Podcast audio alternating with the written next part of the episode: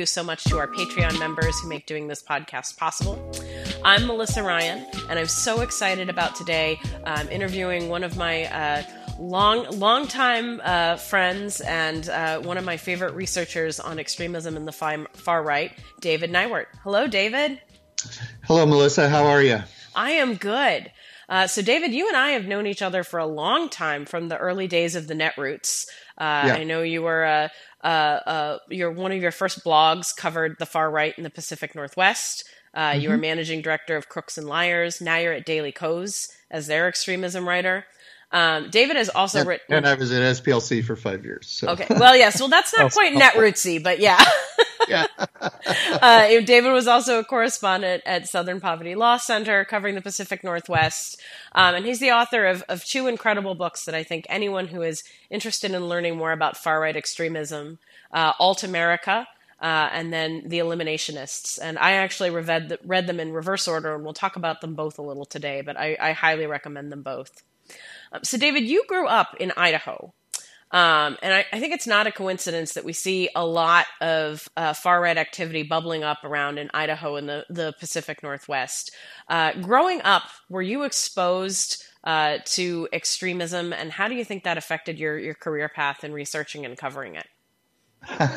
yeah, I swam in it practically, be, partly because when I grew up in Idaho in the 60s, southern Idaho in particular, uh, which is dominated by the LDS Church. Mm. Um, I, I, think something like 70% of my graduating class was LDS at high school.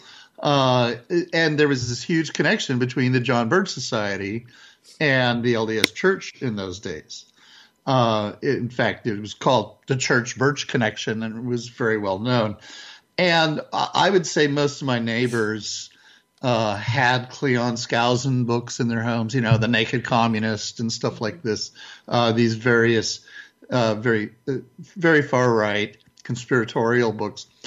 And so I was exposed to conspiracy theories and conspiracism at a very early age. And I, I think that possibly has a lot to do with my immunity to it because I realized pretty early on that it was bogus and kind of set about even in high school, uh, debunking some a lot of this stuff. Um, and then I had the in very early in my newspaper career, um, in, when I was 19 years old, 20 years old, I was the um, I became the editor of the little daily paper in Sandpoint, Idaho, which is up in the Panhandle, about 20 miles north of a place called Hayden Lake. And Hayden Lake, as it happens, was the home of uh, what was known as the Church of Jesus Christ Christian uh, Aryan Nations. And it was really, uh, it was the better known as the Aryan Nations compound uh, in Hayden Lake. And they had moved in there just, they moved into the panhandle just about the same time I was uh, starting or was working there in that paper. Hmm. And so we had, uh, we had a lot of experience with them. We were dealing with, you know, the uh, the disturbance that they were creating, but we were also trying to figure out, you know, how do we deal with them. So the publisher and I, you know, and like I said, I was all of, of 20, 21 years old, so I didn't have very well formed judgment at that point. Uh, but the publisher and I sat down and said, tried to figure out how we would cover these guys, and we decided we would just not cover them. mm. So strategic because, silence. Yeah, well, we thought you know they just want publicity, and we're just not going to give it to them, right? Did it? Did uh, other news outlets make similar choices? I, I think some of them did. You know what? What really kind of happened over time was that in northern Idaho, the papers, including like the Lewiston Tribune, uh, which did cover them uh, pretty assiduously, uh, started to feel that uh, the presence of, of, the Aryan nations was uh, giving the entire region, and particularly northern Idaho, a bad name, and that uh, we didn't. We wanted to counter that by just tamping them down a lot. And over time, I found that that actually newspapers in the region started actively suppressing that content. Um, and being hostile to people who did cover it, uh, which is not the way you want to go. And and so we, yeah, you know, I mean, we made this decision, and within two years, we were awash in all these hate crimes, uh, and culminated culminating in you know the rampage of the Order hmm. uh, in 1984. The Order was this terrorist group that operated there, actually out of Metaline Falls, which is on the other side of the Washington border. Uh, but they were all a bunch of guys who uh, met regularly in Hayden Lake at the uh, Aryan Nations compound and had, you know, organized there. And they uh, went on this uh, eight month rampage, crime rampage of uh, robbing armed car, armored cars and banks. And most infamously, they assassinated radio talk show host named Alan Berg there in Denver, Colorado, uh, in '84, Jewish guy who liked to make fun of the Nazis on the air. And um, they cornered those guys, and they finally the FBI ran them all to ground in, in December of '84. And by then, of course, I, I, had actually moved on from from the old Daily Bee, the Sandpoint Daily Bee, and uh, um, but I'm sure that they had long since dropped the policy of not covering those guys because you couldn't. I mean, there was just too much crime. Right. And but it was really an important lesson for me, you know, to understand that that these these guys actually um, want you to not pay attention to them. They actually want you to try to ignore them because they because it it gives them cover. And more more importantly, I think it's really important to understand that these guys all see themselves as the saviors of their communities and secret this is what the the community really wants. So when communities stand up and say, no, this is not what we're about, it really uh, undermines their whole worldview and, uh, and, and undermines everything that they're about. So, um, you know, having communities organize and, and stand up to them is, is really, really essential for dealing with them effectively. And, um, you know, they, they want to, uh, pretend that you know that that the community supports them. So if you shine that spotlight on them uh, and just keep it on them, uh, they it it's the most effective thing you can do. Now, obviously, because you are shining a light on them, there are going to be people out there who go, "Huh, that, that kind of interests me," and and actually join their ranks. You know, that's yeah. How do you how do you balance that out? I, I am fascinated by this because I feel like so much of what we hear from extremist researchers now um, is not to amplify this content, not to amplify this rhetoric, uh, because you are you are just giving uh, folks a platform. I mean, I th- particularly we see this issue yeah. around whenever you have a terrorist that has a manifesto, which I, I think uh, Joan Donovan rightly called them, you know, press kits uh, for that uh-huh. person's uh-huh. point of view. So, how do you balance out covering? Uh, extremism, which is a which is, as you pointed out, a very real danger to people, a danger to communities, without glorifying and without amplifying. It's the same principle as as you have even when you're just covering them, even before they become violent and they're just organizing, which is to say, you, you don't make it context free. You don't make it. Uh, you, you have to be very uh, assiduous about providing the readers the essential context, which is that these people are hateful. They're very well known for spreading hate. They're attached to crime. All of the usual things that you can say about right wing extremists. Um, ha- ha- it has to be in those stories. You can't just uh, go in and drop in and do a he said she said uh, quote exchange and and expect people to get the balance.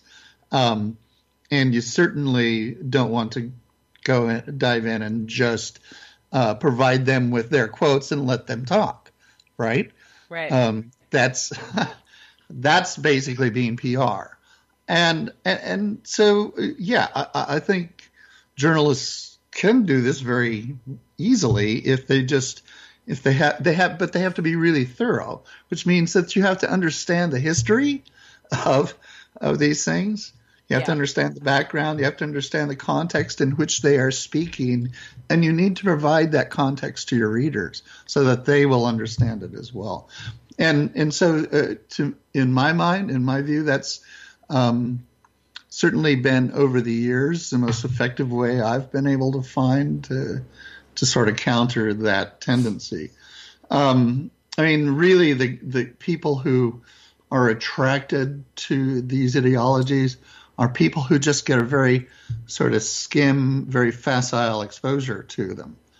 Um, if your first exposure to them is uh, the kind that you know helps you understand that eventually this stuff leads to genocide, yeah, uh, then then unless you're a psychopath, uh, you're going to be repelled by that.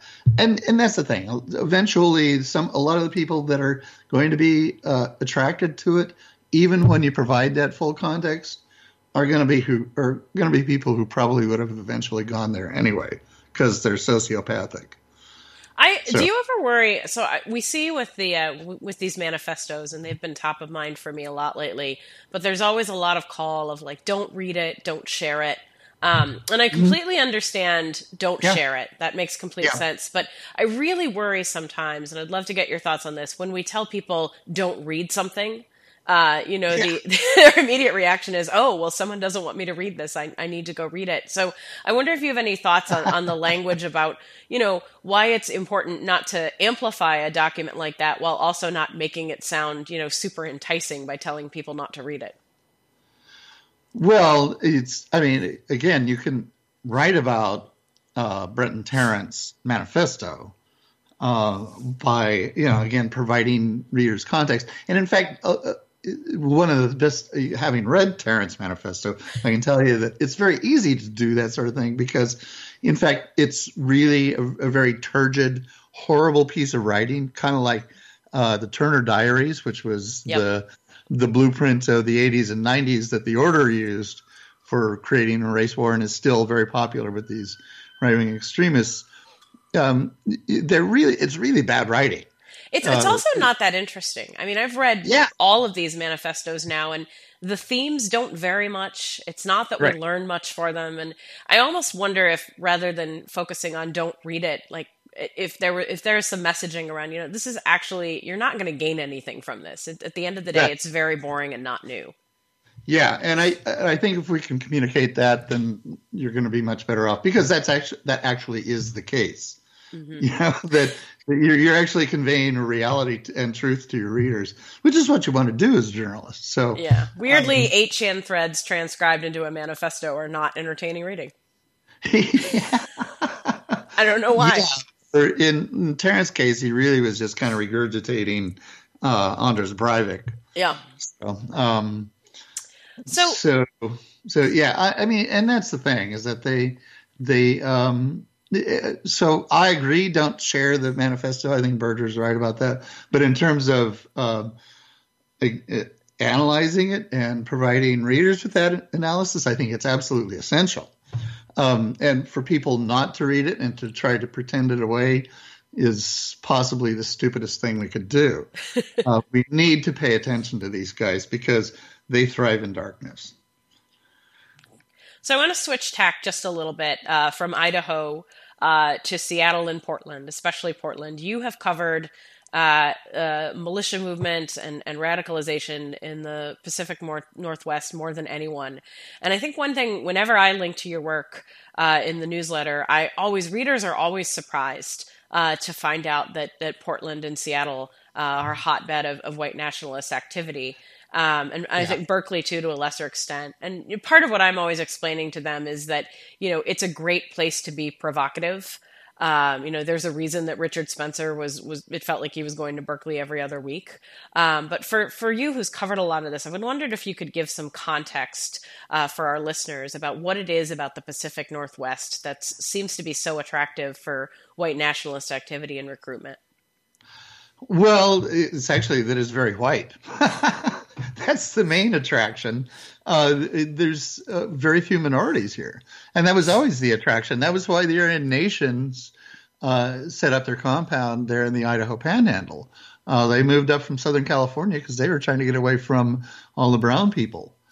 And uh, they've so a lot of the reason that the Pacific Northwest has always been a favorite place for white nationalists uh, to move to, not just to move to, but to they've got had this long running fantasy, which the Aryan nations was probably the the first representative of, of creating a white homeland in the Pacific Northwest uh, of all white people, and this is where this is where I mean that's what white nationalism is about, right? Is yeah. creating an all white ethno state, and their plan was always to well, let's just find a place where it'd be relatively easy to achieve this, and the Pacific Northwest is kind of the, the pick. Um, and it's also important to understand that even though we that the Northwest is very blue in these urban areas, uh, it's pretty red out there in, in rural areas. It's uh, Washington and Oregon both have, you know, really healthy um, uh, liberal populations in their urban areas. But if you get out of those urban areas, uh, it's very, very red, and um, some of it is actually a reaction against those people in those blue urban areas. Uh, you know, it's the country mouse versus the town mouse uh, syndrome, and uh, and you know there's this visceral hatred uh, of of folks in the rural areas, particularly if they are regular Fox watchers. You know, because Fox News just constantly generates this uh, culture war between urban liberals and and rural uh, conservatives and uh, it's it's you know part of what they do. So, and, and I'll tell you, go, go, to those rural areas, and most of them have the Fox on in their restaurants and on in their homes. Uh, so you know that's that's a lot of what goes on. Um, and honestly, one of the things that that I think people don't really appreciate is that that's not just with the Northwest. That's actually much of the country. That's true. And it, and I mean, indeed, indeed, even though the, the, the we think of the militia movement as this fringe movement, it's become pretty dang mainstream out there in rural areas, not just in the Northwest, which is where much of it originated, but all around the country. You go around the country into these rural areas, and you find people believe this so-called constitutionalist stuff that Cliven Bundy was selling to everybody. Yeah, uh, I mean, I'm from Kentucky, and it's much the same experience. I think you know you have Lexington and Louisville, Louisville, where I'm from, that are you know pretty moderate to liberal areas, and then you have the yeah. rest of the state that's deep red. And I think part of the reason that I, I became so interested in this stuff, and although obviously I don't have the the long history that you do, but I mean, we growing up, there was a essentially a guy who identified as a white nationalist slash neo Nazi next uh, across the street, whose daughter was about the same age as mine um, and certainly, I've seen my own family sort of got not everyone, but members of my extended family. You, you watch the radicalization happen online. Um, you know, not just of anti-government, but you know, a lot of the sort of white nationalist messaging, and it it can be very unsettling. But I, I think you're right; it's not just isolated to the Pacific Northwest. Um, I think maybe it's also just you cover it so well. Um, you cover the activity there so sure. so thoroughly. Well, we we're an origin point for a lot of this stuff, particularly yeah. the militia patriot stuff.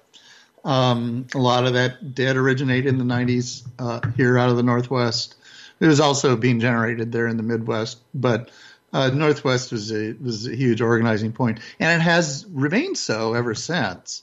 Mm-hmm. And so that's that's why. I mean, there's actually a, a much deeper history to all this. That actually there were a lot of Confederate people Confederates after the Civil War who moved to the Northwest. People don't know that Oregon actually its original constitution forbade black people from living in the state. Um, that that that was only that that language was only finally removed in like 2000. Yeah. Um, and um, yeah, so uh, there's this real. There's always been a deep undercurrent of very ugly stuff going on in the Northwest, even though we have this rather pristine and progressive uh, image. Um, it's rather like Twin Peaks in reality. So.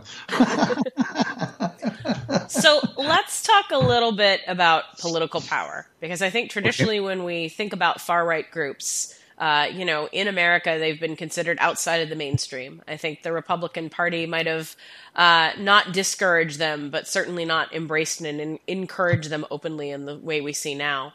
Um, how have things changed now that we uh, you you have these white nationalists who have, I think, more power and influence in, in DC and in state governments than they've had before. How has this changed how they operate? Well, um, it, they're much more open about it. I mean, it's they they it used to be that right wing organizing was very very discreet, and we had to you know really keep our ears to the ground to pick up on it. Uh, now they're they're very blatant and very open because they feel empowered. Uh, they they believe. I mean, you know, they the the president of the country is a guy who calls himself a nationalist. Yeah. And um, and he's white. So what you, are you supposed to conclude from that? He he refuses to criticize um, white nationalists. He he won't say the words radical right wing terrorist. Uh, he won't. Uh, you know, he, he he makes excuses for people who commit hate crimes in his names. I mean, remember in 2015 when those two guys uh, uh, in Boston uh, beat the beat up a, a, Latino man, said that it was because they were inspired by Trump. Um, and when Trump was asked about it, he said, "Well, you know, some of my friend, my my followers are just very, very angry and upset right now." Yeah. You know, he basically rationalized it. And, yeah. and that's what he's always done. So, so yeah, they, they, very much feel encouraged, and I, you know, and I think you can see that just in the the hate crime statistics that we've had since the election. I mean, we already saw a dramatic increase during the campaign in 2016, and then after he won the election, the first month after the election was, was the largest one month increase in uh, hate crimes activity ever recorded. Um, just over, you know, over a thousand incidents in the country, which was just astonishing. Yeah. And the the other astonishing component of it, of course, was the number. Nearly half of those incidents featured people using either Trump's name or his rhetoric in the commission of the crime. They're they're they're openly being inspired by Trump. You know, they're using his name, chanting it, Trump, Trump, Trump, to threaten people, or they're saying Trump's going to send you home, or um, you know, very the, the typical kind of uh, white supremacist rhetoric, but with Trump's name attached to it. Um, so I, I, think that yeah, that's they feel very much empowered by this. Um, and there's a, of course a spectrum that we're talking about here goes from white nationalists to the uh, who are really the more uh, virulent component um, over to the, the patriot militia movement, which is not quite as virulent, but every bit as dangerous, mainly because they're so heavily armed. And I think there's actually more of them. Um, so, and those people are still they still occupy that alternative universe I call Alt America of uh, conspiracy theories and fake news and all the things that um, basically create this alternative universe for them, wherein you know um, the world is run by a secret conspiracy of Jews. so, so yeah, I mean we, have got this um, uh, really rising trend, and um, it's not being stopped, and and it, they feel very much uh, empowered by uh, Donald Trump's presidency, and not only Donald Trump's presidency, but the absolute um, the the basic endorsement of Trump's presidency by every Republican on the planet. yeah, you know? no, I, I think a lot about um, ways that we traditionally would think of the far right building power, you know, through terrorism and these militia movements where they're yeah. they're building arms. But I think I think one thing that hasn't quite gotten through in, into the ether in a way I wish it would is is the way that they they build traditional political power. That you have white supremacists running for office that are taking over their Republican, you know, uh, working to make inroads in their Republican parties. Um, and I, I, really think, uh, you know, Trump. Mm treats the far right uh, as a valued constituency group. You know, it is it is a choice. not to uh, denounce neo Nazis after Charlottesville. It's kind of the one thing a president is supposed to do is bring the country together. And Trump, it's not that Trump doesn't know that; he just willfully ignores it. Um, and it, it's interesting to me. Where do you see, as we see white supremacists both continue you know they're building incredible uh, militia power. Again we have more incidents of, of terrorism and, and lone wolves. Uh, and then you also see them building power and i think where we would think of a more uh, traditional way. Uh, where do you see this heading? What is the future of this? Um, i think 2020 is going to be very dangerous especially around the election.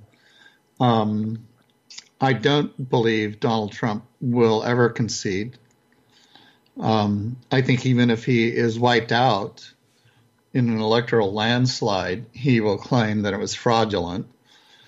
Um, and I believe, you know, he's already uh, pointed in the direction of these militia patriot types as being the ones who are going to uh, rise up to defend him. He's talked about the bikers for Trump, which is very much part of this uh, that universe. Yeah. Um, and um, yeah, well, and let me tell you, it's not just there's a symbiotic relationship there because Trump has been Trump can say that, but these guys have actually been hankering for a civil war uh, for a very long time, and it's the talk about it's getting really intense out there right now. Yeah, among among these patriots, they're all talking about. I mean, they really can't wait for the day uh, when they can go out and just start blowing liberals away. They, you know, I always talk about their, you know, the right wants a civil war, and they're just so angry at the left because we won't start one. Well, that's what they're accusing us of doing constantly, right? Of right. starting a civil war.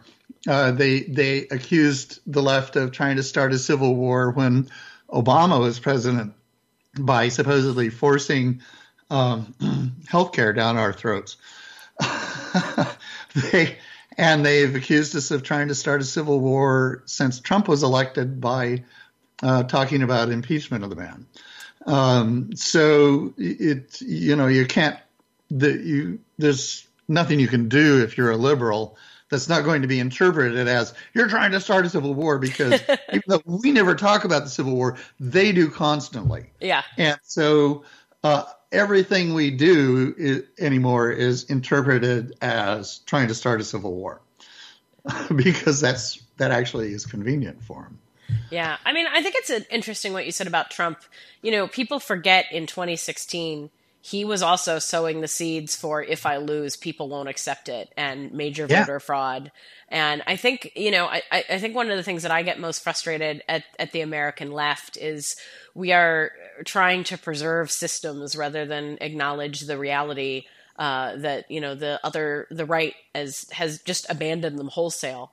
Um, you know, watch the news of, of any daily activity in Congress and you sort of see that um, with thinking about a, a bleak 2020 um, and uh, you know what we're facing in threats. If you were advising members of Congress in in you know in the Democratic Party right now who are just you know trying to get things done, uh, what would you advise them to do? Oh, um, listen to Liz Warren. I, I think she's right on all this stuff. I think she's right about impeachment. I, I look. Um, and honestly, I she's also one of the first people to come out and say that we need to uh, attack white nationalism and trying to make it a presidential campaign issue because I think it needs to be. And um, it's not necessarily that I'm. I mean, she's risen to the top of my list partly because she's done this, uh, but it, I think it's going to be incumbent on any Democrat to actually uh, ensure that um, the rise of white nationalism and domestic terrorism associated with it is a national uh, issue that we discussed during the presidential campaign because it's going to have to be. And um, interestingly, I, yeah, I did a post at Daily Kos about this uh, about a month ago, and got a lot of interesting reaction from a lot of liberals who think, oh, we, we don't want to stir the pot. We don't want to create this problem. We don't, you know, we, that's just going to draw out the uh, the crazy uh, white people and and and give fuel to Trump's fire like we did in 2016. You know, they, they're afraid of a recurrence of the deplorables episode. Um, and I'm personally of the opinion that, you know, we got to do what's right. Um, we can't be strategizing our way out of this. We have to, we have to uh, stick to what is actually right for the country. Yeah. And having impeachment hearings is what's right for the country. Uh, tackling um, white nationalism is what's right for the country. And these kinds of th- so uh, I think it, uh, Democrats really have to show sort of their moral spine because, frankly, a lot of the reason people don't vote for Democrats is that they think they're spineless. And uh, I think it's time they showed some spine. So, um, yeah, I, and, I, because I also believe that in the end, uh, doing the right thing is the right thing politically. I think it'll uh, I think it will work out. But um, on the other hand, I've been wrong before. So I, am not hired as a strategist or a, a political thinker, but I, but what I can tell you is how I feel about what is right and wrong for this country, and trying to pretend white nationalism away, trying to pretend that he that what he has done, what Trump has done with the Russians, uh, is uh, something that we can just kind of deal with during the election, I think is insane. I think that there have to be hearings. Um, and I think we have to, to be smart about how we, you know, we, we have to show some spine. Uh, yeah. Uh, because they're going to attack us no matter what. And, yeah, we're already in uh, the fire. The the white nationalists have been unleashed. Well, well, and just look at look at how the, the the difference between Democrats and Republicans uh, post Mueller, uh, after the Mueller report, Republicans were just super aggressive about uh, pushing out this message that that it vindicated Trump and blah blah blah and so on and so forth. And Democrats have been, been incredibly passive about just kind of okay, well, whatever. Uh, we're just going to keep moving on. And um, I think I think it'd be really helpful if there were some Democrats out there who are as good at creating the drama as the Republicans are. Let's just put it that way. um, are there are there any? I, I, always like feel weird asking this question, but I think it's very important. Um, what do you think um, that uh, Democrats who, sh- who, in your mind, should be creating some more drama? What are some things that they could learn um, from the other side and how they operate? Um, well, the main thing is um, don't. Well, what you actually learn from how the other side operates is that they are not interested in fair play. They're not interested in uh, the us- the usual democratic exchange where we make compromise and that sort of thing. Um, it's been be- been made incredibly clear over the past ten years. The Republican Party is only about uh, obtaining and wielding power and abusing it uh, to their own, uh, you know, to as much extent as they possibly can, because, um, you know, I mean, that was part of what Barack Obama did was he kept sticking his hand out to the other side, you know, and getting a bloody stump back and wondering why. Um, I think that what we have learned from watching Republicans in power is that um, you know, we don't have to be ruthless like them, but we have to understand that they are ruthless, and there's no point in trying to play uh, nice with them. Just play hardball, go out and beat them. You know, just go beat them, yeah, because that's the only thing they understand.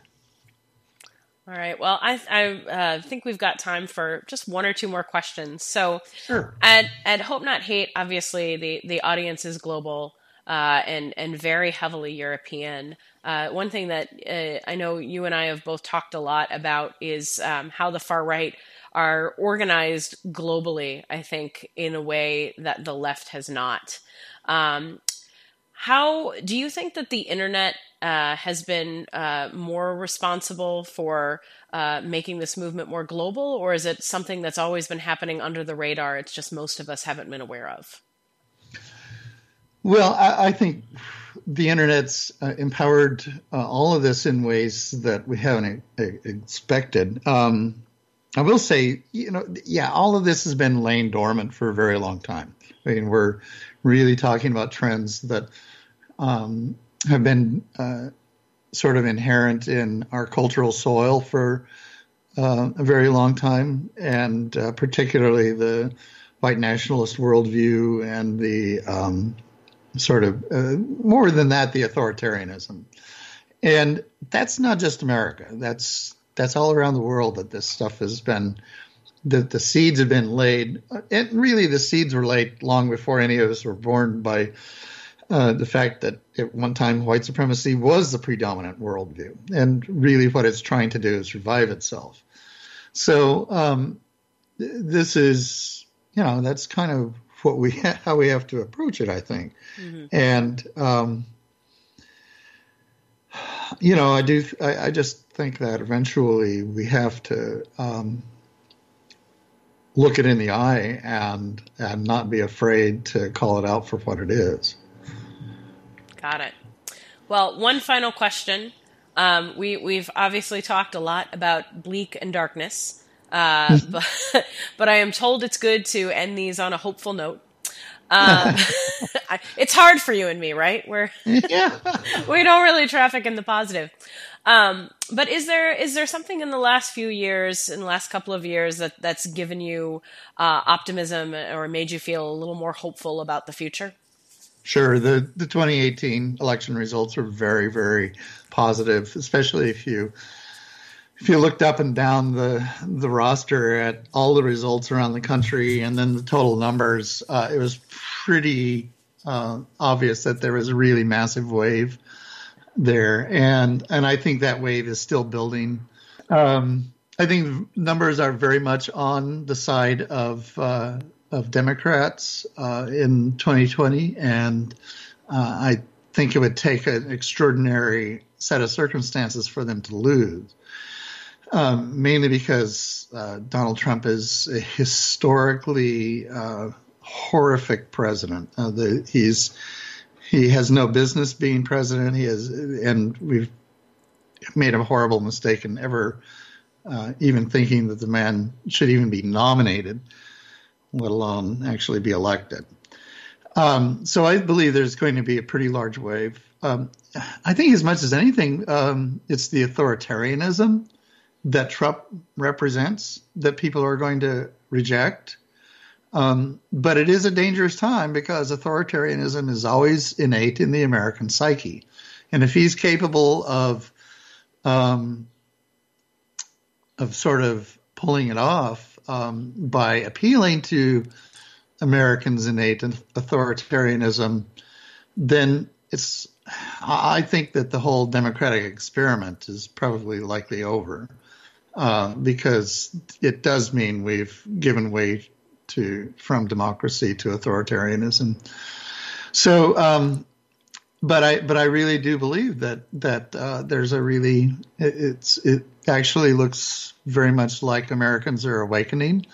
Um, I think that it helps that that uh, the left is actually, you know, the progressive left is um, making real headway within the Democratic Party and becoming a, a secure voice, uh, not just with Bernie Sanders, but I do think with Elizabeth Warren and uh, Kamala Harris and people like that who are actually very, very progressive.